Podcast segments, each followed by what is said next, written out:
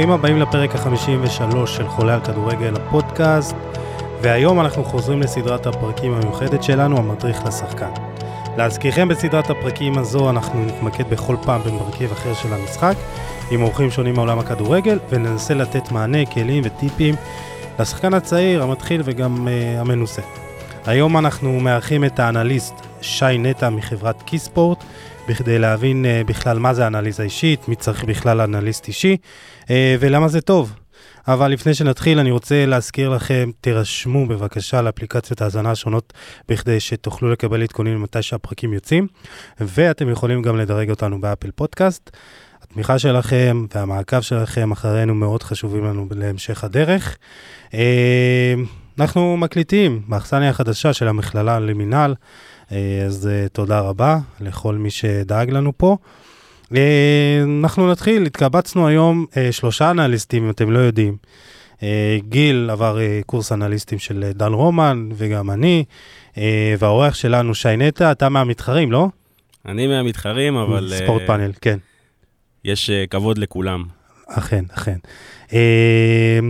גיל, היום אנחנו אולי לא נדבר הרבה על XG וכאלה. שיט. כן, כן, אני יודע שאתה מבאס, אבל אני כן רוצה שנבין קצת למה סטטיסטיקות, נתונים מתקדמים, מדע, איך כל זה בעצם עוזר לנו לחשוב איך לנתח את המשחק בצורה יעילה.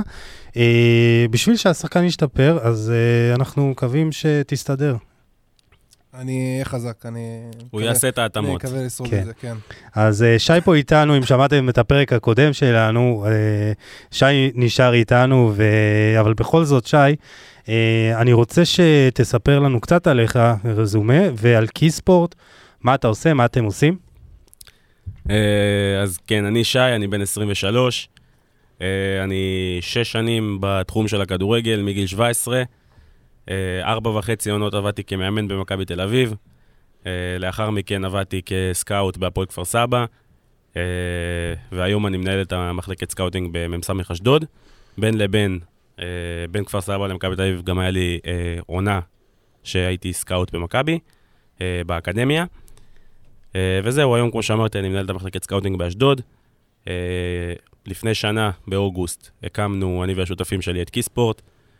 שזו בעצם פלטפורמה שנועדה לתת מענה לשחקנים בכל הגילאים, אבל בעיקר צעירים, ואנחנו גם נסביר אחר כך למה. שחקנים בכל הגילאים, איזושהי, איזשהו מענה בצורת אנליזה אישית. ככה התחלנו בעצם, והיום אנחנו כבר התרחבנו, אנחנו עושים דוחות scouting, אנחנו עושים צילומים, אבל שוב, הדבר העיקרי בפלטפורמה הוא בעצם האנליזה אישית. אנחנו שלושה שותפים. ולאחרונה גם צירפנו את העובד הראשון שלנו, עומר, שהוא בעצם האנליסט הראשי שלנו כרגע. וזהו, אנחנו, אני לא רוצה לחפור, כי אנחנו באמת נרחיב על הכל במהלך הפרק. רגע, okay. אמרת, רגע, שנייה, אבל אמרת, אתה עובד באשדוד בעצם במחלקת נוער. נכון, אני מנהל את המחלקת scouting במחלקת נוער של, ה, של המועדון. מה זה, אומר, מה זה אומר בעצם scouting בנוער? תסביר, כאילו, אתם באמת מחפשים שחקנים כדי לצרף אותם לאקדמיה של אשדוד, איך עושים את זה? כן, השאיפה היא כמובן להגיע לטאלנטים הכי, הכי מוכשרים בארץ. בעצם יש לנו שישה סקאוטים, לא כולל אותי, שמחולקים לאזורים בארץ, אחד בירושלים, אחד בדרום, אחד בצפון, אחד במרכז, שניים במרכז יותר נכון. וככה אנחנו בעצם משתלטים על כל חלק במדינה, ואנחנו עוקבים אחרי כל שחקן שנראה לנו לנכון לעקוב אחריו. זאת אומרת, אם ראיתי שחקן... scouting ב... נעשה במגרשים? כן, רק במגרשים, אין, אין תוכנות שיכולות לעזור לנו כרגע. כנראה גם לא יהיו לעולם. ובעצם אם ראיתי עכשיו שחקן במכבי קנות, ואני חושב שהוא טוב, אני אתחיל לעקוב אחריו, משחק, שתיים, עשרה, עד שאני אקבל החלטה, האם הוא שווה מקום במסע מחשדוד או לא. בסדר? לא חלילה מאיזשהו מקום של אה, אה, התנסות או משהו כזה, אלא באמת אנחנו מחפשים להביא את הטובים ביותר אה, ולהשקיע בהם. אה, מי שמכיר, הפנימייה באשדוד, אה, מקום באמת ברמה אירופאית. חבל על הזמן. אם זה אה, אוכל, ואם זה מתקנים, ואם זה אה, חונכים שעוזרים בשיעורי בית ובמבחנים, ובאמת, אה, בריכת שחייה וחדר כושר. הילדים נמצאים שם כל הזמן? הילדים של הפנימייה נמצאים שם כל הזמן, אה, פרט לבית ספר ואימונים. כמובן, יש להם את הזמן החופשי שלהם, שהם יכולים אה, אה, להסתובב קצת באזור.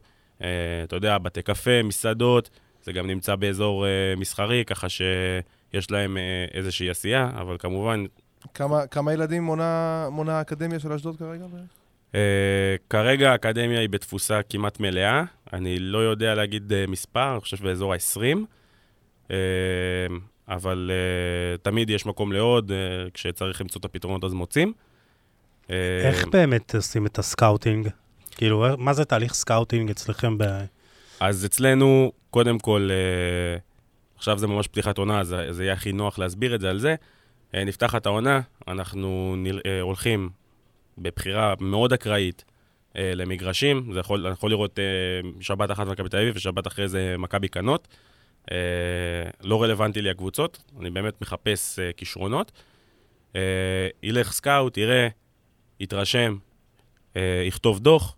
שבת אחרי זה כבר, אה, אתה יודע, כמובן אני- אני מקבל את כל הדוחות אליי, ממיין, מסדר, אה, ושחקן שהפרופיל שלו, הפרופיל הראשוני נראה מתאים, אנחנו נמשיך לעקוב אחריו. scout אחר, ילך יראה אותו. בסדר, זה גם היתרון שיש לי scout בכל מקום, זאת אומרת, עכשיו ראיתי שחקן בבני יהודה לצורך העניין, ראיתי אותו בתל אביב, שבוע הבא הוא משחק בחיפה, ה scout של הצפון ילך ויראה אותו ויוציא עליו דוח, וככה בעצם נוצר דוח אחד, דוח שני, דוח שלישי, כמה שאנחנו צריכים, עד שנקבל החלטה. יכול להיות שכבר בדוח השני נבין שהוא לא מתאים ושהוא סתם תפס משחק, או כל מיני דברים כאלה. מה, מה, איזה, אילו תכונות אתה באמת uh, מחפש? אה, זה, זה גם מנטלי? אתה כאילו, אתה מחפש את התכונות המנטליות שאתה אומר, בואנה, זה שחקן שבנוסף ליכולות הטכניות שלו, אה, אתה יודע, הוא מתאושש מהר מנפילות כאלה, או, או. מאח- לא, או דברים אני כאלה. אני אוסיף למה שיוסי אומר, אני- אני אישית חושב גם שהקטע הזה של ללכת לראות שחקנים, זה גם בעיניי צריך לבוא, לבוא לראות גם אימונים של השחקן. אני חושב שגם הקטע הזה של לבוא לראות איך השחקן מתאמן, איך הוא מתנהל באימון, אה, איך הוא מבצע את הדברים, איך הוא מבין את הדברים, אה, זה גם משהו ש, שבעיניי חשוב.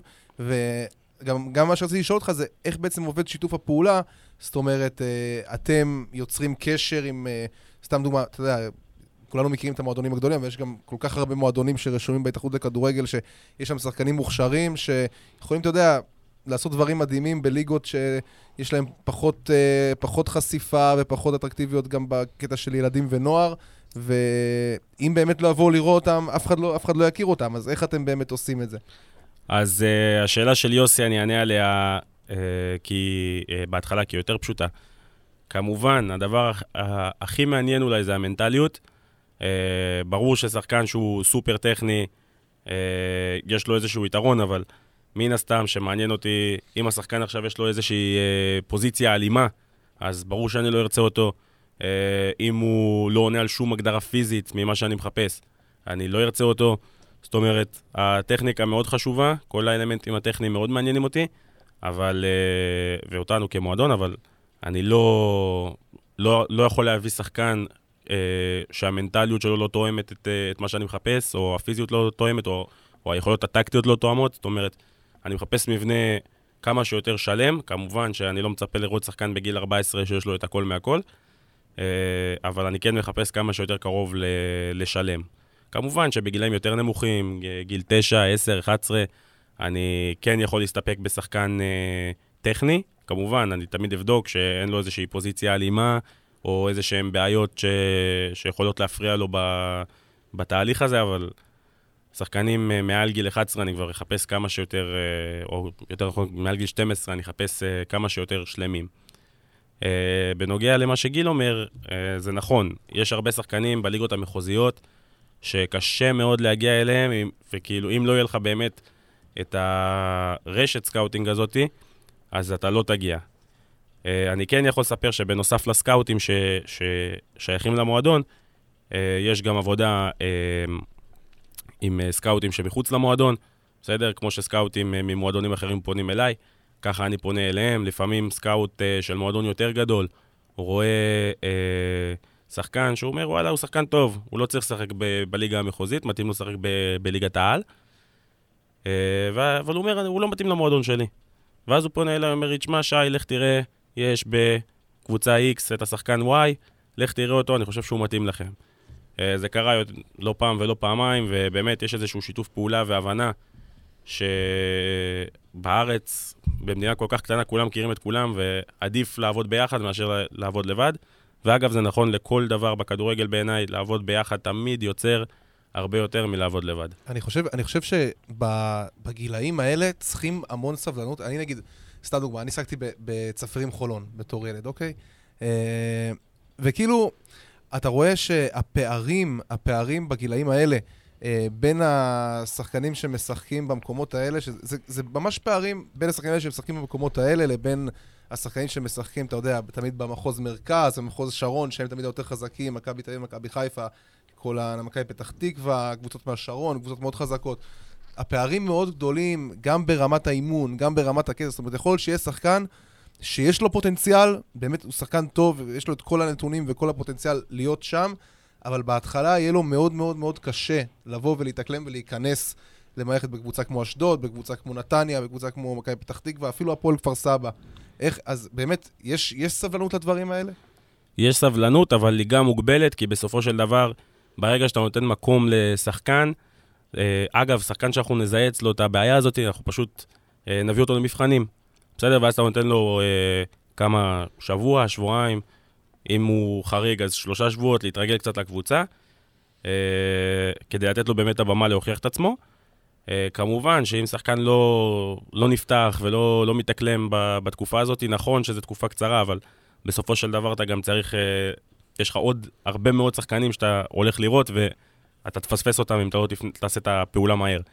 אה, ולכן יש, יש איזושהי מגבלה בנושא הזמן, אבל כן מנסים לעשות את זה כמה שיותר יעיל וכמה שיותר לתת את ההזדמנות הזאת. לא, כן, כי צריך להבין, זה ממש, זה כמו זה ממש כמו, כמו השחקן הישראלי שהוא מגיע מליגת העל לליגה הספרדית אפילו, כאילו, זה, זה, אלה הפערים. ברמת האימון, האימונים, צריך להבין שהאימונים האלה בקבוצות הקטנות, המאמנים הם הרבה פחות, אה, הרבה פחות אה, מוכשרים ובעלי ידע, ורוב האימונים הם מתבססים על אה, כל מיני משחקונים מאוד מאוד בסיסיים, פחות דברים של, אה, אה שמצריכים... אה, קורדינציה ומהירות מחשבה, מה שבא לידי ביטוי בקבוצות כאלה, ש, שכבר אתה מגיע כאילו ל... לאימונים, תראה בראשון לציון, תראה במכבי תל אביב, בכל הקבוצות, כאילו, אה, יש פערים מאוד מאוד מאוד גדולים. כן.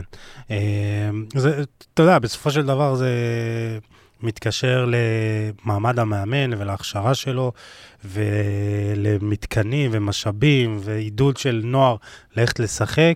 אני לא, מאוד מקווה ש... לא, כי לפעמים הילד יכול כאילו לחשוב, מעצם זה שהוא מגיע לאימון והוא פתאום, אתה יודע, שופך לאגר אחרי חצי שעה של אימון, הוא יכול להגיד, זה, זה יכול לתסכל כן. ילד שיגיד, אני לא, אני לא ברמה הזאת אולי, וזה לאו דווקא נכון.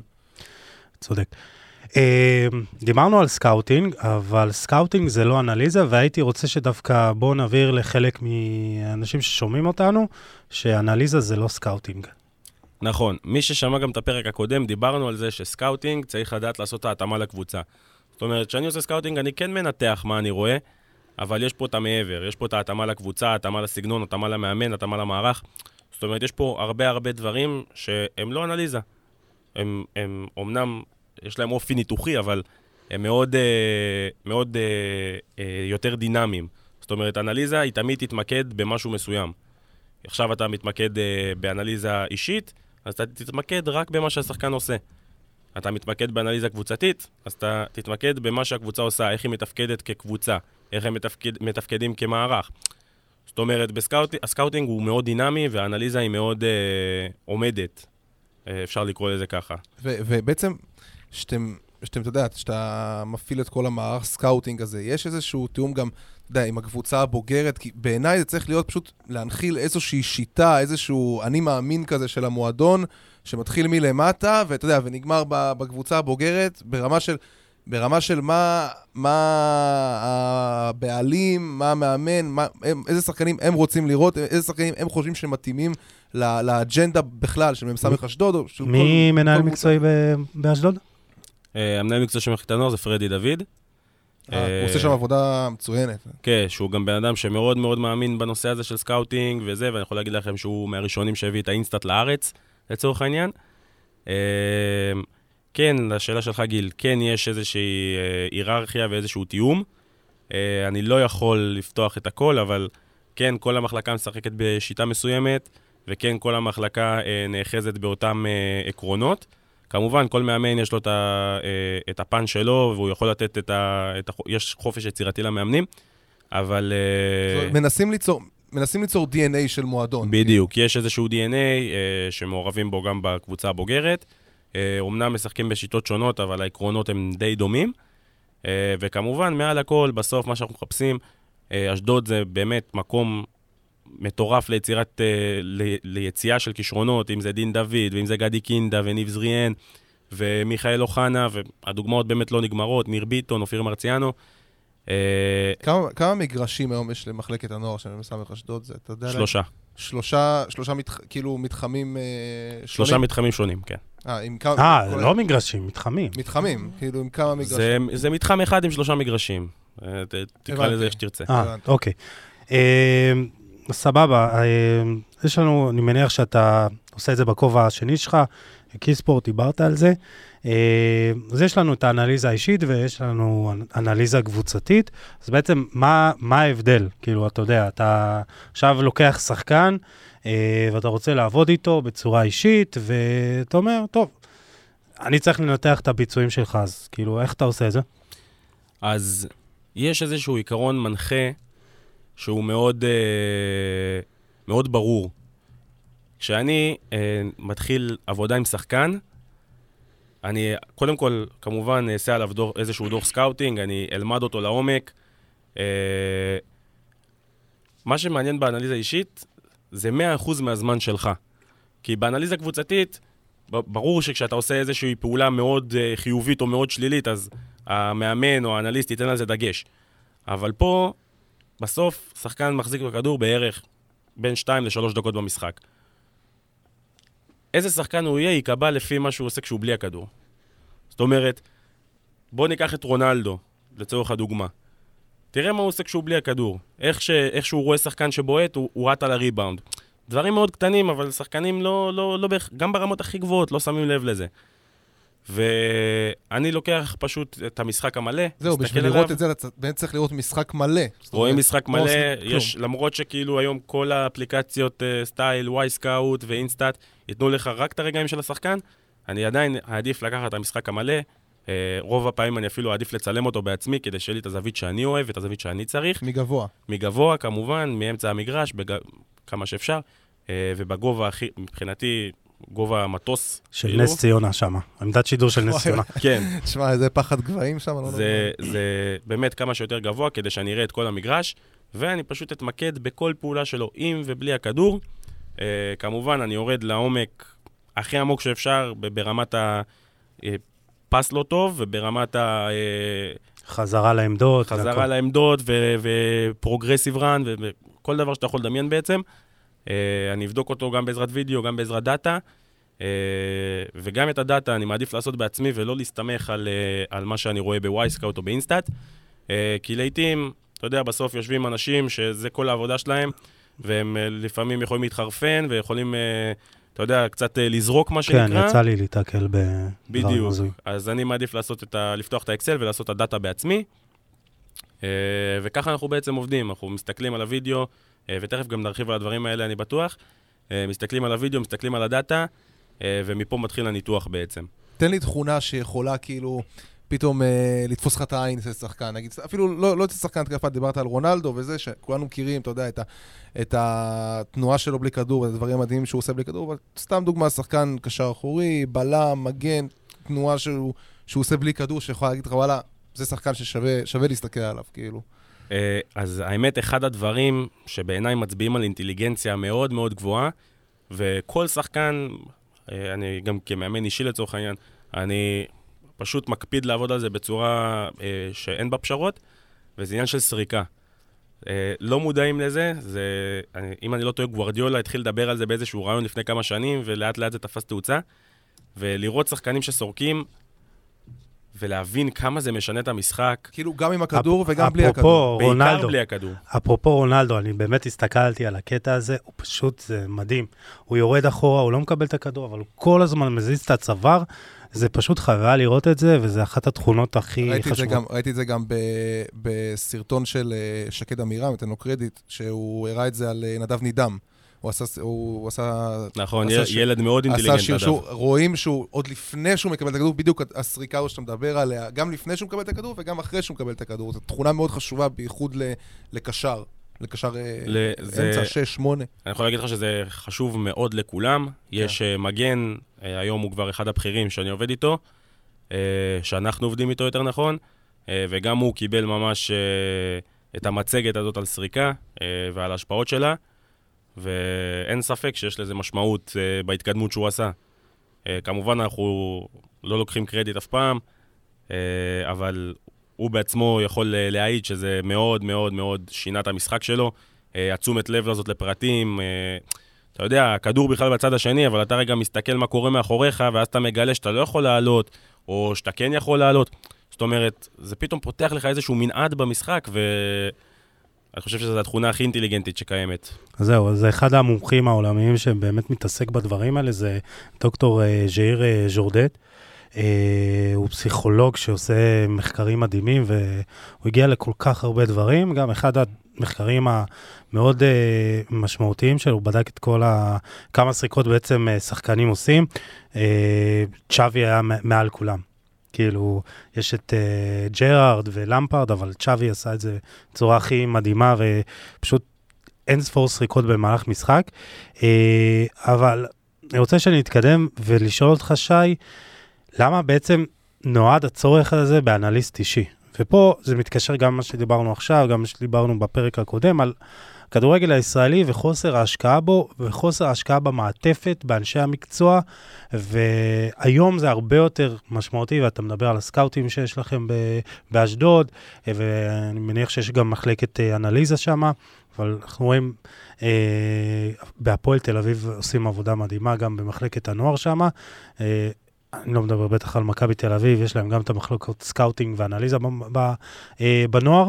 אה, אבל אתה יודע, בסופו של דבר, ילד, לא משנה מאיזה גיל, מגיל 10-12, צריך את התמיכה הזאת של גם להסתכל על התנועות שלו במהלך משחק, על תנועות שלו במהלך האימונים, אז מאיפה בכלל, כאילו, תסביר מה בא הצורך הזה באנ- באנליסט אישי?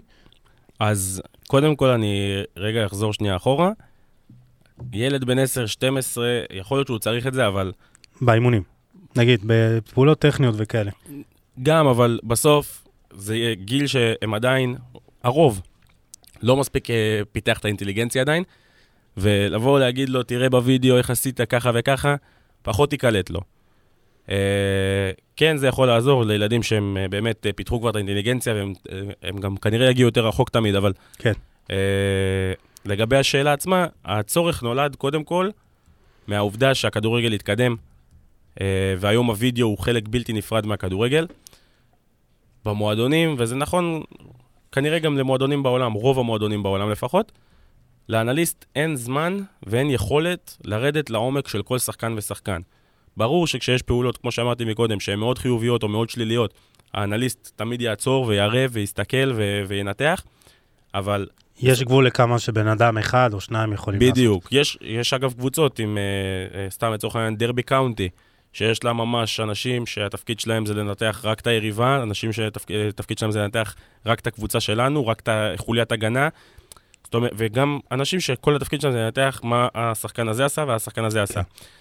ואם אנחנו חוזרים רגע לישראל, אגב, אנליזה אישית זה, משהו שמאוד נפוץ בעולם, יש חברות גדולות מאוד לעשות את זה. אה, בישראל אני חושב שהצורך נולד כי באמת, כרגע עדיין לא מבינים את גודל ההשפעה של אנליסטים ושל סקאוטים, ולכן גם התשלומים הם בהתאם. אה, ופה כאילו, כנראה שבמועדונים מסוימים לא מבינים את ההבדל שדיברנו עליהם.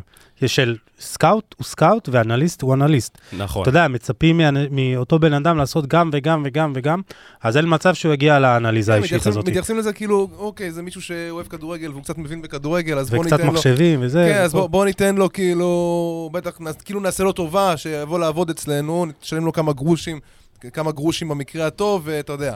אגב. ברגע שמועדונים יתחילו לשלם לכל אחד. נדבר איתך אפילו על שכר סביר לגמרי, כמה אלפי שקלים, אה, לשתי סקאוטים ושתי אנליסטים, שכל אחד יעשה את העבודה שלו, ופתאום הם יבינו שהם מתחילים לחסוך גם בהוצ... בהוצאות על שחקנים. כי כשאתה מביא שחקן מליגה ספרדית שנייה, נכון שיש לו את הרזומה והכל, אבל אתה צריך לשלם לו כמו שמשלמים לשחקן מליגה ספרדית שנייה. ופתאום כשאתה מביא שחקן מסלובניה, שהוא ברמה, והוא מספיק טוב כדי לקחת אותך למאבק אה, אליפות, או כדי להשאיר אותך בליגה, תלוי איזה קבוצה אתה, ופתאום אתה משלם לו 70 אלף דולר, 80 אלף דולר. עשית לו שדרוג של 200 אחוז בשכר, אתה משלם סכומים שאתה לא האמנת שאתה יכול לשלם לשחקן זר בכלל, וכל זה בזכות עבודה של סקאוטים. או הבאת אנליסטים, אז הם יודעים להסביר לך בדיוק מה הבעיה בקבוצה, כי הם ראו אלף שעות של הוידאו, והם ראו את המשחק 15 אלף פעם, כי זה העבודה שלהם. וברגע שיבינו את זה בישראל, ויש קבוצות שכבר מבינות את זה, אני חושב שאנחנו נראה פה מהפכה. אז זהו, אז אה, אה, אני מכיר איזה סיפור על עוזר מאמן בליגת העל העונה, שצפה, סליחה, שצפה באיזה עשרות שחקנים, אה, וזהו, זה מה שהוא עשה כל הזה, כאילו, זה עוזר מאמן. עוזר מאמן צפה בעשרות שחקנים במהלך הקיץ, ובמקום, אתה יודע, שהוא יתעסק באימון של הקבוצה, אתה יודע, הוא עושה כל הזמן להסתכל אה, זה, ו... אתה יודע, אתה צריך את האנשים האלה, אתה צריך את הסדר, את כוח האדם הזה, המקצועי, שיבוא ויראה את הדברים. אז יש לך את הסקאוטים שמביאים את, ה, את השחקנים הנכונים, ויש לך את האנליסטים שאתה יודע, יש אנליסט, כמו שאמרת, בדרבי, שהוא עושה רק קבוצות יריבות, ואחד שעושה רק, אה, אתה יודע, אה, מצבים נייחים אפילו. פשוט, אתה יודע, עד שלא יבינו את זה, אנחנו... אני חושב שגם. אני חושב שגם יש פה, יש פה, צריך להגיד את זה, שיש פה פוטנציאל אדיר. אתה יודע, תמיד אומרים, אנחנו, ישראל היא בירת הייטק עולמית. זאת אומרת, כל הקטע של טכנולוגיה, כל הקטע של פיתוח, יש פה המון אנשים שחלקם הגדול גם אוהבים כדורגל וחיים כדורגל ומבינים כדורגל, שיבואו המון ויפתחו... סטארט-אפים ישראלים. סטארט-אפים, בדיוק כאלה. למה אנחנו לא רואים יותר כאלה? ו- לא, יש? המון סטארט-אפים, אה, זה, אפילו זון 7, אתה אם אתה אז- מכיר. אתה זוכר, אז דיברנו עם אה, אלעד. עם אה, אלעד, עם מידר, כאילו, והוא אמר שקבוצות לא, לא הכי משתפות פעולה עם הדברים האלה, כאילו, למה לא להשתמש בכלי הזה, באנשים האלה שיכולים ליצור לך, לפלטר לך, כאילו, שחקנים לפי כל כך הרבה דברים, ו- ולמצוא... אגב, הקבוצה היחידה שכן עשתה את זה, וגם הקבוצה היחידה שבאמת מעסיקה אנליסטים כמו שצריך, אם זה מצבים נייחים, כל הדברים שדיברנו עליהם, שיש להם... לא, מכבי חיפה. אה, מכבי חיפה, היחידה שיש לה גם למצבים נייחים, גם לקבוצה יריבה, גם לקבוצה שלהם, יש להם את כל המעטפת בעצם. אתה מדבר איתי על- על נוער או גם על... גם על... בוגרים. לא, בוגרים, בנוער יש להם אה, קצת פחות, אה, יש להם בעיקר אנליסט אחד, אולי שניים, אבל בבוגרים יש להם את כל המעטפת. אה, יש את קובי מיכאלי, שעבד במכבי חיפה, אה, כן. שבא מתחום הסטארט-אפ בכלל, אה, לדעתי אפילו תחום הפרסומות, משהו כזה, היה מנתח פרסומות, אה, והבין איך הוא לוקח בעצם את הנתונים מה, מהיום-יום שלו, והופך את זה לסקאוט, סקאוט דאטה. אה, באמת, הכל, הכל זה דאטה, כאילו, ברגע שיש לך, ברגע שיש לך דאטה זה... אפרופו דאטה, ו... רגע, אני רק כן. אסיים. אה, הוא הרשים מאוד אז את אה, מועלך, והיום הוא עובד איתו יחד בוויטסה. כן, דיברנו, דיב... יצא לי גם לדבר איתו כמה פעמים, ואפרופו דאטה וזה, זה פשוט אה, קצת אה, מזכיר את מה שז'וזה מוריניו אמר פעם, שאנשים שלא מבינים בכדורגל אה, משתמשים בדאטה. אז אתה יודע, זה כאילו קצת... אה, הי- היום הכדורגל הולך לשם, השימוש בדאטה כדי לקבל, אתה יודע, החלטות. אני חוזר על מייק... למייקל אדוארדס למשל. אתה יודע, התהליך הבחירה של יורגן קלופ הגיע כתוצאה משימוש בדאטה, שלמרות העונה האחרונה שלו בדורטמונד, שהייתה זוועתית, הוא סיים איזה מקום שביעי, המשחקים הראו להם שזה היה חוסר מזל. וכאילו, הם מספרים על הפגישה הזאת של, אה, עוד לפני שהוא חתם, שהוא אומר, אה, בא, בא לו אנליסט, והוא אומר, שמע, במשחק הזה היית צריך לנצח, אה, כאילו, הנתונים אומרים ככה, ואז יורגן קלופ עושה לו, כן, אתה צודק, וואי, איזה חוסר מזל, והפסדנו בגלל זה. וכאילו, יורגן קלופ נבחר בגלל, בזכות דאטה. נכון, תשמע, העולם הולך מאוד ל... לעניין הזה הטכנולוגי. אה, והאיסוף נתונים, והאיסוף אה, נתונים המדעי גם. אה, ולצד הוידאו, זה דברים שפשוט אי אפשר להתעלם מהם כבר. פעם אף אחד לא ידע מה זה XG, היום כאילו זה נחשב לאיזשהו נתון מטורף. אני פחות מאמין בו אמנם, אבל כאילו זה נחשב למשהו מאוד בסדר, מאוד... יש היום, אה, אתה יודע, אל אה, אל תגיד את זה ליוסי, יוסי אקס. לא, אני אני אוהב, אבל אתה צריך ל- להשתמש בו בקונטקסט הנכון. נכון, ברור. אני- כמה פעמים, אה, אתה יודע, במהלכים שנגמרו ב-XG גבוה, אז מה קרה? אתה מבין? דברים כאלה, לנתח אירועים. לא, ברור, אני לא מזלזל בו, אני פשוט פחות מאמין בו. אה, אבל כן, אין, אין ויש ספק היום ש... נתונים הרבה יותר מתקדמים, ו... חד משמעית. דיברת, דיברת על, ה, על הנושא המנטלי. דיברת, זה גם, זה גם נושא שהרבה שהרבה אנשים התעניינו ושאלו גם איך אנחנו מוצאים את הלא ז'וסואה, את השחקן שהוא אה, אולי אפילו טיפה פחות מוכשר, אבל יותר מת- מתאים למרקם הקבוצתי, איך עושים את זה גם בגילאים הצעירים יותר, אה, קודם כל, בגילאים הצעירים, איך עושים scouting אופי, בגדול. בגילאים הצעירים, אני יכול להגיד לך עליי אישית, שאם צריך, אני אגיע גם לבית ספר שלו, אה, למנהלת, למורה, אני אעשה כל מה שצריך כדי לחקור. יש, יש הרבה מאוד ילדים שאתה גם יכול לראות כבר במגרש אה, את האופי שלהם. חלק יהיו מאוד מאוד אה, שקטים, חלק יהיו מאוד מאוד עצבניים. אני יכול להגיד לך, כמובן שאת העצבניים הרבה יותר קל לתפוס, אבל אה, כמו שאמרת גם, אני, אני אישית הולך לאימונים. אה, הולך למשחקים, הולך לבית ספר אם צריך, שוב, זה נשמע נוראי, כן? אה, אבל הכל אה, בתיאום עם ההורים ודברים כאלה, שלא יהיה הבנות. אה, כן, זה חשוב לציין את זה. אה, בגילי יותר, בגילאים יותר בוגרים, כשאתה רוצה להביא שחקן זר ואתה לא יודע מה האופי שלו, אה, בדרך כלל מה שאני עושה, אה, מדבר עם אנשים שמכירים אותו. בדיוק, עיתונאים, אה, סוכנים, סקאוטים מהליגה, אה, כמובן אף פעם לא מהקבוצה, תמיד מהליגה. אה, פשוט מחפש את כל הסביבה. אה, אגב, אחד הדברים המדהימים בעולם הזה זה גוגל ניוז. אה, אתה כותב את השם של השחקן, מוסיף איזושהי הערה, אה, סטייל אה, תקרית, אה, אלימות, אה, אם אני צריך אז פציעה לצורך העניין. מה שאני רוצה לגלות, בז'וסווה אתה גוגל ניוז. פשוט לוחץ ז'וסווה, כן, ואז זה מגיע ז'וסווה לבד. גוגל ניוז זה מספיק, זה לא... כן. אה, רגע, יוסי, יש לי, שאלה שמעניינת אותי. אתה יודע, המון, אה, אנחנו חושבים היום המון ביקורות, אה, בעיקר מצד שחקני עבר. זה, זה לא בדיוק ביקורת, זה, זה, אתה יודע, זה מצב נתון, זה מצב קיים, שהנוער של היום פחות משחק בשכונה. פחות, uh, מרגיש, פחות מרגיש את הכדור, ואתה יודע, יש איזשהו נרטיב שאנחנו כישראלים, אוקיי, אנחנו פחות בקטע, בקטע הפיזי, פחות. אבל יש לנו את זה עם הכדור. ואתה רואה את זה שהשחקנים שלנו, כן יש להם את זה, כן, כן, יש להם את זה עם יותר הכדור. זה, זה, אתה יודע, יחסית נקודת חוזק שלנו. עכשיו, השאלה שלי, האם יש איזשהו... האם יש איזשהו עניין בלראות, בללכת לשוטט במגרשים ולראות באמת שחקן שאולי יצוד לי את העיניים באיזה מגרש, לא יודע, ב- ב- בראשון לציון או לא יודע מה, שאני אגיד, אוקיי, זה... כי אני זוכר שנגיד בתקופה שלי, שהיית, שאני הייתי ילד, זה היה קיים. נגיד, היה ידוע שיש איזה מאמן של מכבי תל אביב שגר בשכונה, והוא מדי פעם, אתה יודע, יורד לשכונה והוא רואה שחקנים, הוא רואה, מסתכל כאילו על ילדים, אתה יודע, בכיתה A, ו', ז', משחקים כדורגל כאילו בקטע בשכונה. מקצועי, אתה אומר. בקטע מקצועי, בקטע מקצועי, כן. אה, אה, וזה בעיניי משהו שאתה יודע, גם דרכו, יש ילדים שאין להם אפילו את האמצעים ללכת ולשחק בקבוצה, בקבוצה...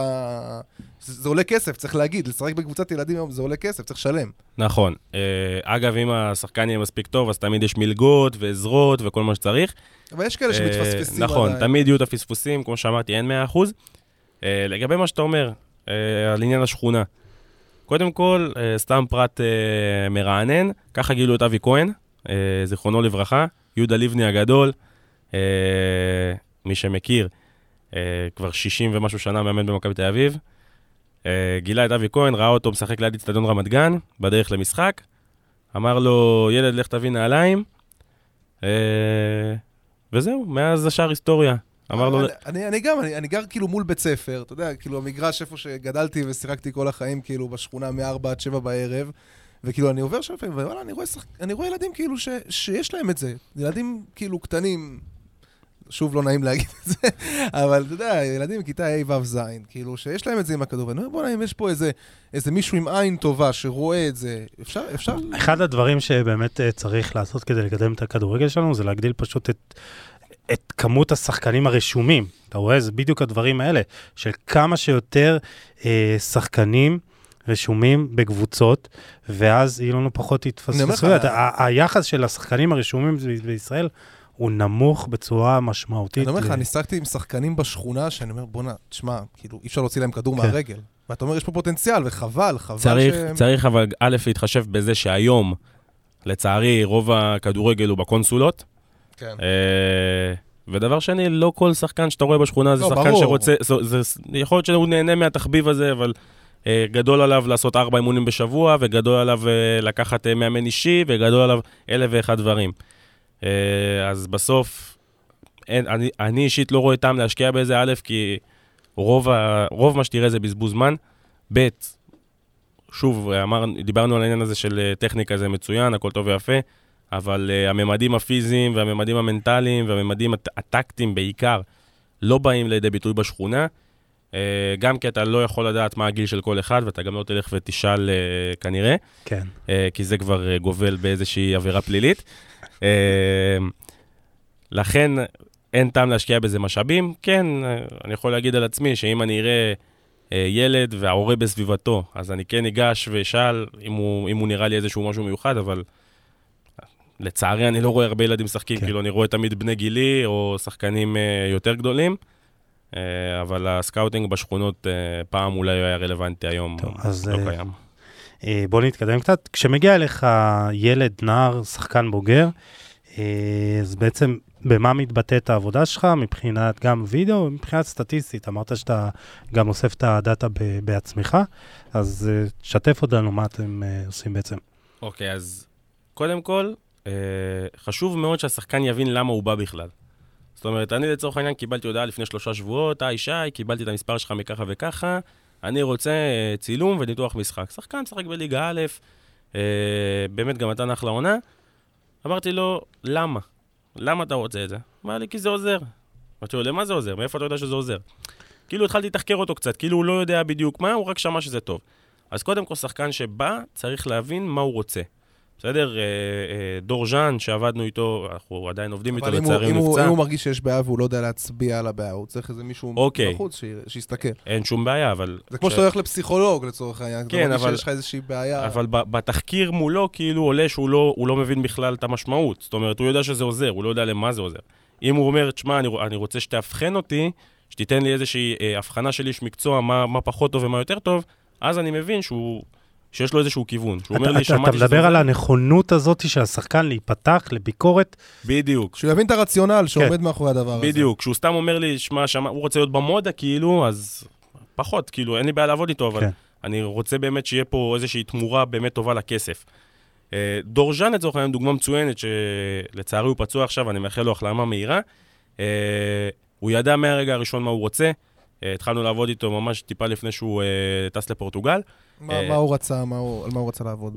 הוא קודם כל, היה חשוב לו העניין של הפרה-גיים, לדעת אה, מול מי הוא בא, בסדר? הוא ידע את החסרונות שלו והוא ידע את החוזקות שלו, והוא אמר שאחד הדברים הכי חשובים לו זה הפרה-גיים, במיוחד בפורטוגל, שהוא, שזה מדינה חדשה והוא לא יודע לאן, לאן הוא מגיע, הוא לא מכיר את הליגה גם, אתה יודע, זה לא ליגה שצופים בה אנשים אה, כמוני, כמוך. אה, אולי כמוני כן, אה, לא יודע, אולי כמוך למרות פחות. שראיתי אני את. לא- זה, ספורטינג נגד פורטו. אחלה משחק. יופי, ספורטיק בלגן. פורטו, כולם, כולם רוצים לראות. ברגה נגד מוריירנסה פחות. כן. אה, וזה נגיד משהו שמאוד היה חשוב לו. זאת אומרת, תן לי את החולשות של... כי, כי הוא אה, הלך בעצם לקבוצה... ניתוח- ניתוח יריבים. ניתוח-. כן, תן לי את החולשות של הבלמים שאני הולך לשחק מולם. אה, גם אחד הדברים הכי חשובים שהיה, אה, זה איפה אני עומד.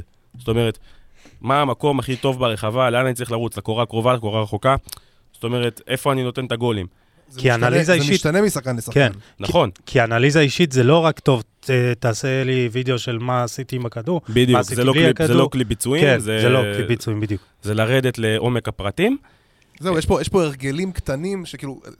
הכ- הכל זה הרגלים. כל של דבר- ההתנהלות. כל דבר שאתה עושה בחיים זה הרגלים, מאיך שאתה פותח את הדלת, איך שאתה מת... כאילו, גם על, זה גם על המגרש, כאילו, יש דברים שאתה אפילו ב... אתה צריך שמהתת מודע שלך זה להבין את זה, כאילו... של איפה- הכנה למשחק של שהיא הכנה. גם פיזית, גם מנטלית, כן. גם לא, איפה, טקטית. כמו שהוא אמר, איפה יותר נוח כן. לך לרוץ לקצר או לקרוב, איפה יותר נוח לך לקבל את הכדור. כי זה, זה לא אני עולה למשחק ויאללה, זה... עם איזה, עם, איזה. עם איזה שחקנים יותר נוח לך לשחק. עכשיו, ב- בנוגע לשאלה על איסוף דאטה, אז צריך להבין שיש איסוף דאטה מאוד בסיסי, שזה אה, גם אני וגם אתה וגם גיל וגם כל אחד בעצם שיש לו עיניים יכול לעשות, אם זה איבודים, אם זה מסירות, מסירות מפתח, כל אחד יכול את זה לעשות. זה גם חשוב באיזה אזורים זה מתבצע. אז לשם אני חותר. יש את האיסוף דאטה היותר מתקדם, שזה אנחנו מאוד אוהבים לעשות. אה, זה עבודת נמלים באמת ברמה הכי גבוהה שיש. אה, אני יכול לתת לך דוגמה, אה, שוב, עם אותו מגן שאנחנו עובדים איתו, שנורא התעצבן שאין לו בישולים.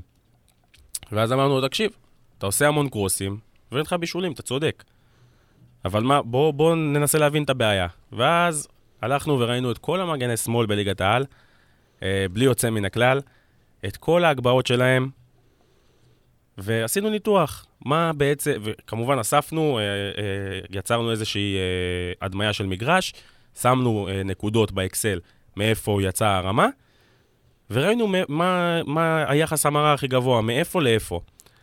אה, אני, אם אני לא טועה, יצא שמאזור הקר, אה, אזור הקרן של הרחבה, זאת אומרת ההתחלה של הרחבה, אה, לקראת קו החוץ, ולאזור הפנדל, יוצר הכי הרבה אה, מצבים. אתה אומר, אתה אומר כאילו שאם תמיד, אם תחפש טוב, תמיד תמצא איזושהי חוקיות, איזושהי אה, רצינו... לב- מנטרה. כן, רצינו, לא בהכרח, אבל רצינו לראות מה יוצר בליגת העל את הכי הרבה מצבים. מאיפה מרימים. מאיפה מרימים, לאיפה מרימים. ושוב, אל תתפסו אותי במילה, יכול להיות שאני טועה ואני לא זוכר את המחקר עד הסוף, אבל בסופו של דבר יצא לנו איזושהי תוצאה, אה, כמו שאמרתי קודם, ובאמת הוא התחיל לעבוד הרבה יותר על הרמות משם. ופתאום אתה רואה הרבה יותר מצבים ומצבים ומצבים שהוא יוצר, הוא יוצר בעצמו. אה, וגם ב- בסופו של דבר יצא מזה גם בישול אחד. לצערי, אני כאילו... אה, ראינו- תלוי גם בקבוצה. זהו, בדיוק, ראינו את זה גם, כאילו, הרבה פעמים הוא הדביק את הכדור לראש של מישהו, ופשוט הוא לא יודע לנגוח, או לא נוגח טוב באופן כללי, או אלף ואחת סיבות כאלה ואחרות שלא כבר היה גול. התקדמות, כאילו, יצר מצב. כן, בדיוק, הוא התחיל ליצור הרבה יותר מצבים, וזה בעצם איזושהי התקדמות.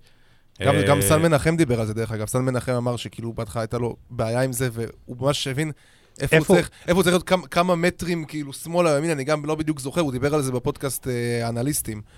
הוא דיבר על זה שמאז באמת היה לו שיפור מטורף, כאילו, ברמות שכל הרמה יצרה הוא אחד השחקנים. שעשה את השדרוג המקצועי הגדול כן. ביותר בשנים האחרונות. אה, אבל- אתה יודע, זה- זו אנליזה. המטרה שבסופו של דבר של אנליזה, זה לקחת שחקן מנקודה אחת לנקודה B. ואני יכול להגיד שגם אני, מניסיון אישי, שזה מתבטא אפילו בווידאו הראשון שאתה עושה לשחקן. כלומר, אתה פותח לו את העיניים, זה מה שאני כזה, זו הגדרה טובה, אתה פותח לו את העיניים על פעולות שהוא, אתה יודע, עושה אותן על אוטומט.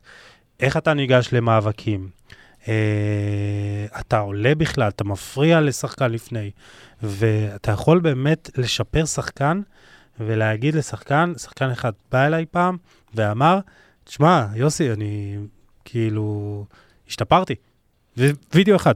אגב, זה מתקשר ל- לאותה שאלה ששאל אותנו ליעוז, אה, כן. לעניין ההוראות של המאמן. אה, קודם מתי כל, זה מתנגש? אני אזכיר את השאלה. מה קורה כשאתה אומר לשחקן, תעשה דריבל, נגיד, סתם דוגמה, דריבל אפשר לתת לצד לו הוראה שמאל, אחת ואז... שמנוגדת להוראה כן. של המאמן. אז השאלה הראשונה, אני חושב שאנחנו שואלים כל שחקן בערך, זה מה ההוראות של המאמן. כי ברגע שיש התנגשות, א', אתה לא רוצה להיות זה ש... שיוצר אותה, כי בסוף אה, זה חלק מהעניין של אה, לשמור על השם שלך גם, אה, אתה לא רוצה שמאמן מסוים יגיד לשחקנים מסוימים שאיתך לא עובדים. וב', בסוף השחקן צריך לתת תפוקה.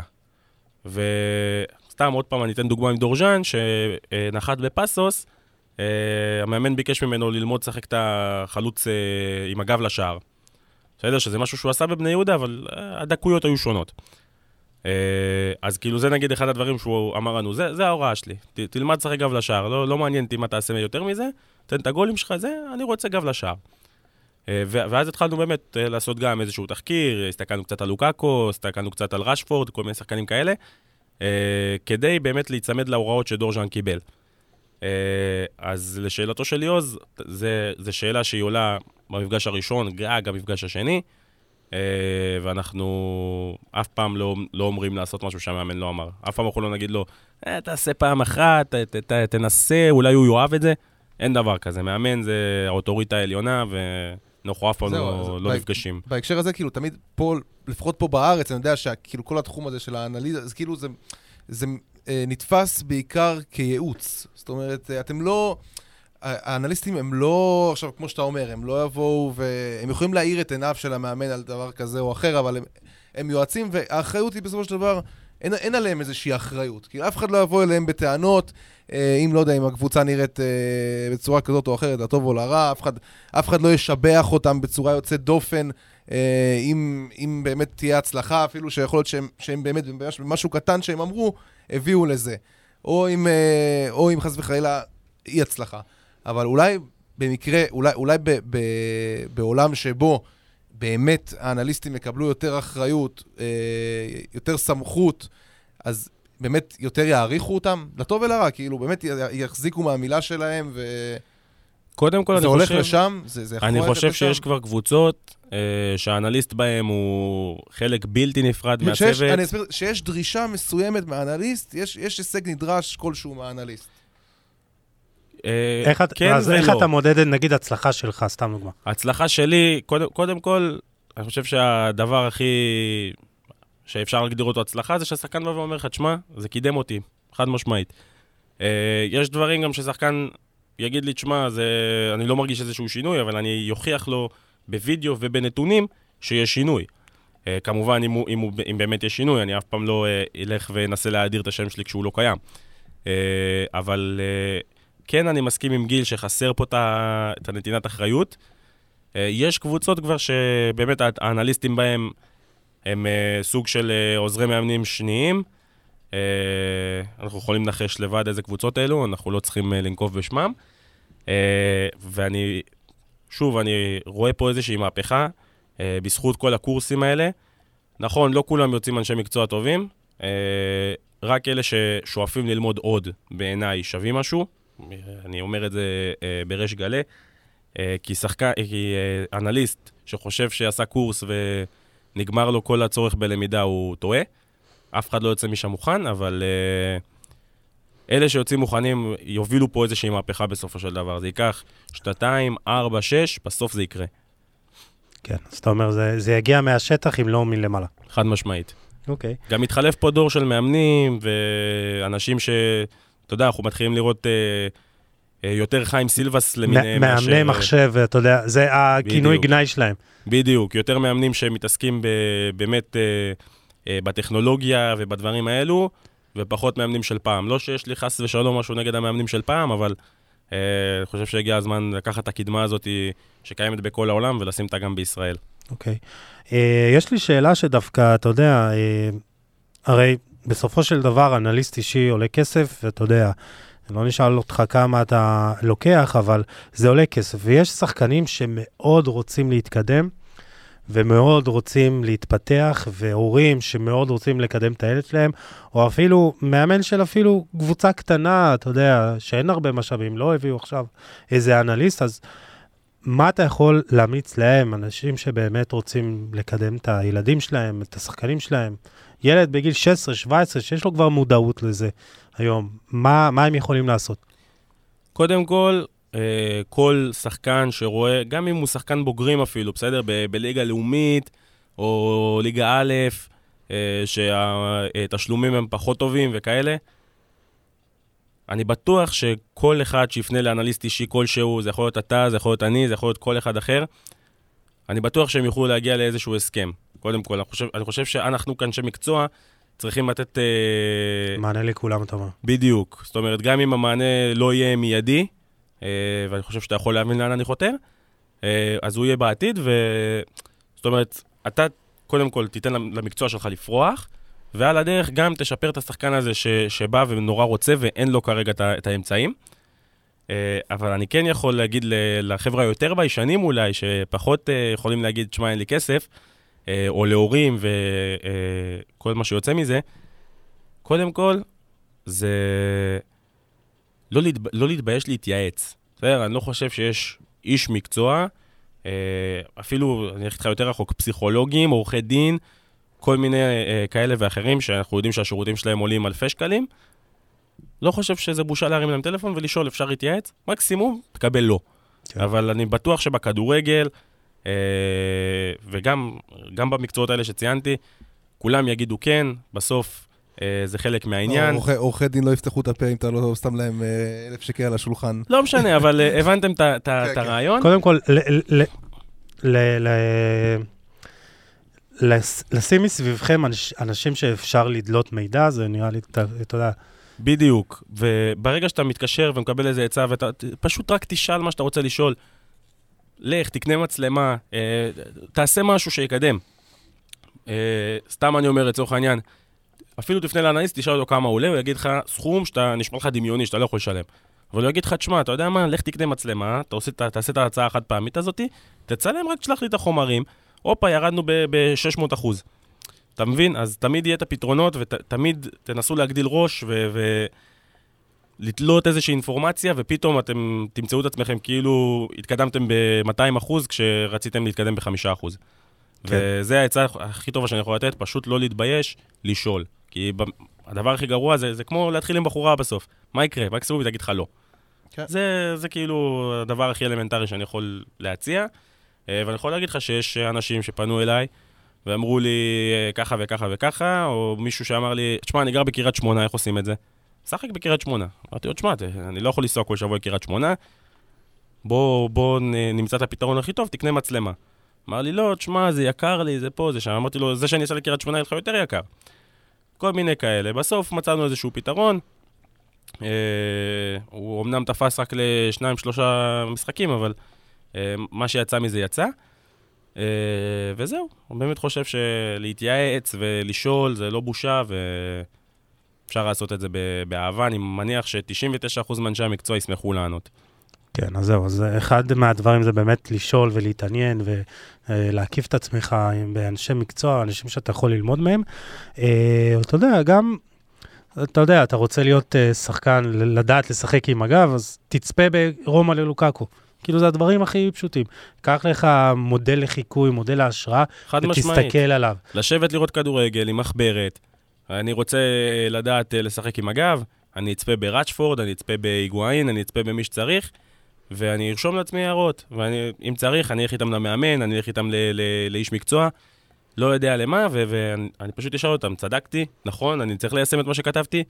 זה נראה לי כאילו הבסיס של יודע- הבסיס. זה אני יודע שיש שחקנים בליגת העל שכאילו עושים את זה, אתה יודע, כי המשחקים משודרים, אז כאילו מן הסתם יותר קל להקליט את המשחק, לצפות בו אחר כך. שיר צדק, אה, אני יודע, היה עושה את זה אה, יובל אשכנזי, שהוא באמת חיית עבודה כאילו בקטע אחר, וזו הסיבה שהוא הגיע למכבי כן, חיפה. יובל אשכנזי, אני יכול להגיד uh, בוודאות שהוא עובד אין ספור שעות כן. בסוף ב- ב- מסביב למגרש, ועושה את כל, ה...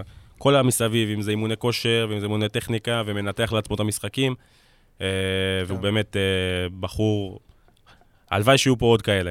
כן. ככה- אה, מגיעים מליגה א' למכבי חיפה. שמע, חד אה, משמעית. אז זהו, אז אה, יובל אשכנזי, אה, הוא שם בליגת העל במכבי חיפה בזכות אה, מישל, אתה יודע, המנטור שלו ושל עוד המון שחקנים, שהלך לעולמו לפני איזה שנתיים, אה, אם אני לא טועה. אה, ובאמת, אה, מימן לו את כל האקסטרות האלה, והאימונים האישיים, והאתלטיקה, ו... אה, אז אתה יודע, י- י- את העזרה אפשר למצוא, אה, ובסופו של דבר רוצים להתקדם ורוצים להיות שחקנים יותר טובים, אז זה להקיף, ויש המון מידע שגם, אתה יודע, אה, נמצא שם בחינם. אה, את האמת, זה אחד הדברים שהיה לי מאוד חשוב לעשות את הפודקאסט הזה, את, ה, אה, את הסדרה הזאת המיוחדת, מדריך לשחקן. זה באמת להנגיש מידע שהוא מידע מאנשים, אתה יודע, שבעלי ניסיון ומוכשרים ומקצועיים. גם, אתה יודע, לשחקנים בליגות נמוכות, שחקנים צעירים, אנחנו. עוד- אנחנו עוד נביא את הנבחרת למונדיאל, יוסי. אגב, כל, כל שחקן, כל שחקן שיפתח גוגל אה, ויעשה איזה חיפוש באנגלית על מה שהוא רוצה, כל דבר בעולם, הוא באמת ימצא מידע. גם אם המידע הזה... סריקה אמרת, scanning. הכי ו- פשוט בעולם, תרשום זה. scanning football, אתה תקבל כל כך הרבה מידע ביוטיוב שזה מטורף. סרטונים, איך, מטורף כמות הדברים שיש ביוטיוב אה, ובאינטרנט בכלל, מאוד פשוט ללמוד מהאינטרנט למי שיש את המוטיבציה והרצון. אה, נכון, אז הנה, יש פה הרבה טיפים אה, בחינם שאתם אה, יכולים לקבל. אה, מאוד היה חשוב לי לעשות את הפרק הזה, גם אחרי הרבה זמן ש... מאז הפרק עם אה, התזונאי, נכון. עם ליאור מאני. שהיה הצלחה מסחררת, דרך אגב. היה כן. מאוד אה, מצליח. כן, כן, כן. רגע, יש לנו עוד איזה פרק שאנחנו צריכים לעשות. עם איזה מומחה. איזה מומחה לא עשינו. כן, וואי, נביא עוד איזה אנליסט. כן, אבל uh, מאוד חשוב לי. Uh, אני מקווה שהקפנו את כל הנושאים פה בפרק הזה, אבל בכל מקרה, מי ששומע אותנו, uh, שחקנים, שחקניות, מאמנים, מאמנות, הורים, כל מי שבאמת שומע ורוצה להתייעץ או לשאול שאלות, אז uh, גם יכול למצוא אתכם, uh, שי, בקיספורט, בפייסבוק ובאינסטגרם. נכון. אה, פייסבוק, אינסטגרם, גם בפלטפורמות אה, האישיות שלנו. אה, אין שום בעיה להגיע אלינו, אנחנו תמיד עונים, תמיד שמחים שפונים אלינו, גם אם זה לא לצרכי עסקים, מה שנקרא. אנחנו תמיד עונים על שאלות, תמיד שמחים ששואלים. אנחנו פה לתת מהידע שלנו, אנחנו לא מחפשים את הכסף הגדול. אנחנו באמת רוצים לפתח את הענף ורוצים לפתח לא רק את הענף של האנליסטים, אלא גם את הכדורגלנים עצמם. אה, וכל עזרה שאנחנו יכולים לתת, אנחנו באמת אה, משתדלים לעשות את המיטב. וזהו, אני רוצה גם לסיים באיזושהי פנייה לאנשי מקצוע, אם שומעים אותנו מאמנים, סקאוטים, אנליסטים, כל אחד שקשור במקצוע הזה. העניין בכדורגל הוא שתמיד יש מה ללמוד. תמיד, תמיד, תמיד. אני יכול להגיד, שאני בעצמי עשיתי כבר כמה קורסים של scouting slash אנליזה, ובקרוב אני מתחיל עוד אחד, ו- ואני מקווה שבשנתיים הקרובות... שתף איזה עשית אחר כך. Uh, אין בעיה, אני אשתף אותך באהבה. ואני מקווה שבשנתיים הקרובות גם יצא לי לעשות את הקורס של ופא. תמיד תמיד יש מה ללמוד, תמיד יש מה לחדש, גם כשהחומרים נשמעים לכם דומה, מספיק שהמרצה ייתן איזושהי נקודה אחת שלא חשבת עליה, ואתה על הגל. אה, אז באמת, תמיד לחפש ללמוד עוד, אל תחשבו שאתם אה, אחרי קורס אחד סיימתם את כל הידע שבעולם, אה, כי אין מרצה כזה. אין מרצה שיכול לתת את כל הידע, וכשיהיה מרצה כזה, כנראה שלא תוכלו לשלם לו. אז באמת, ללכת ללמוד כמה שיותר וכמה שאפשר, ולא לפחד להשקיע בעצמך, כי בסוף בן אדם זה המניה הכי טובה שיש. טוב, לגמרי. זה מזכיר את מה ש... נו. אה, מרק ורטיים אמר, דוקטור מרק נכון, ורטיים. נכון. כאילו, פשוט כל הזמן ללמוד. הרבה, הרבה, הרבה נזכרתי בפרק עם אה, מרק ורטיים בפרק שמע, זה פרק underrated. כן. כן, לגמרי. אולי נקפיץ אותו. לגמרי, תקפיץ אותו. תן, תן קישור גם בפרק הזה לפרק כן. אה, אחלה, זה על המודל הגרמני, ובאמת איך הם הגיעו. גם הסריקה שהוא דיבר עליה, זה, זה בדיוק, זה מתקשר לקורדינציה, מה שהוא מדבר, השיטות אימון שהוא דיבר שם. לגמרי. אה, טוב, אה, גיל, איך היה לך עם קצת XG? לא, לא, היה, היה אמת מרתק, למדתי המון, כאילו, תשמע, אני עשיתי קורס, אני גם עשיתי קורס אנליסטים, אני, אני, אני לא קורא לעצמי אנליסט, כי כמו ש... כמו ש... צריך כל הזמן ללמוד ולעסוק בזה. זהו, אני, אני כאילו עשיתי קורס וזהו, כי רציתי באמת להכיר את העולם הזה, כי העולם הזה באמת עניין אותי גם כאיש תקשורת. אבל uh, תשמע, זה באמת, כמו, ש, כמו שהוא אמר, מידע שהוא בלתי נגמר, והיה באמת תענוג. ואנחנו רק על קצה המזלג פה. חד משמעית. טוב, לך תדע, עד אה, פרק אה, המשך אחר כך. אני מחכה שתקראו לי. יאללה. טוב, מה, פרק כפול ביום אחד. מרתון, מרתון. מה, חבל הזמן. אה, שי, תודה רבה על שני פרקים. תודה רבה לכם, שככה אירחתם אותי יפה פה במכלל למינהל. הנה, נתן גם קרדיט, וואלה, חלק מהצוות. לא, חשוב להגיד למכלל למינהל שנתנו לנו פה את ה... את המקום הזה, באמת יופי של, יופי של אולפן, יש פה מועדון פודקאסטים של בית ספר לתקשורת, אני לומד פה, אז אם אתם uh, רוצים, אם אתם אוהבים תקשורת ורוצים uh, ללמוד במקום טוב, שמציע ומביא את כל האנשי מקצוע הכי טובים, אני אישית ממליץ. זהו. כן, גם ממש נחמד פה. כן. אווירה כיפית. כן. והקפה זול. כן. מחירי סטודנטים. Uh, בכל מקרה, uh, תודה לכם שהייתם איתנו, מאזינים מאזינות. אל תשכחו לשתף, לדרג אותנו uh, באפל פודקאסט, uh, לעשות עוקב באפליקציות, uh, בדף, uh, טוויטר של uh, גיל, שלי. שנהיה חזק מאוד לאחרונה. ראית מה זה? נהיה חזק מאוד. תשמע, אבל uh, אתה בן אדם uh, רציני, uh, שי. בטוויטר פחות, אתה מבין? אני בא ואני מנסה, אומר, בואו, תשאלו את uh, שי שאלות, ואז... Uh... אני, אני משתדל להקליל קצת את, ה, את האווירה. אני כל הזמן רציני וכל הזמן מנתח, אני צריך קצת... Uh... ירמן ושזיף שם דפקו, uh, זה. מה טעם הבצל? מה זה היה? שזיף, שזיף בדרכו שלו שאל שאלה טובה. כן, ענינו שזיף, אז אם אתה שומע, אז אנחנו בדרך לשותפות רצינית מאוד בעולם הסטארט-אפ. כן? נתן שם הצעה מעניינת, אין מה להגיד. יאללה. אז אה, בכל מקרה, תודה לכולם, מי שמאזין. ת, תשתפו, תתייגו, אתם מוזמנים כמובן גם לי לשלוח הודעה אה, פרטית, גם בנושא אנליזה, scouting, כל מה שאתם רוצים. אה, אז תודה לכם שהייתם איתנו, אה, אנחנו ניפגש בפרק הבא עם עוד תוכן מעניין ואיכותי, תשמרו על עצמכם, יאללה, ביי.